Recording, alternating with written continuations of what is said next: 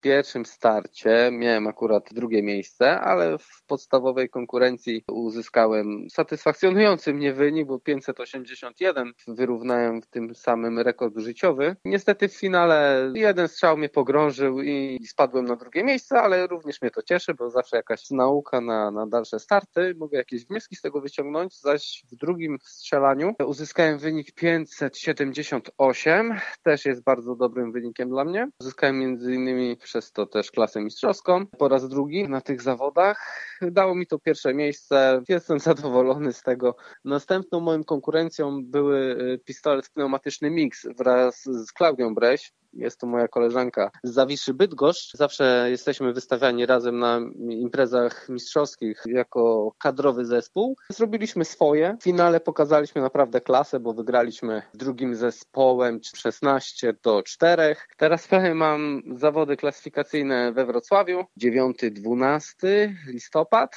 Powolutku się szykuję do tego.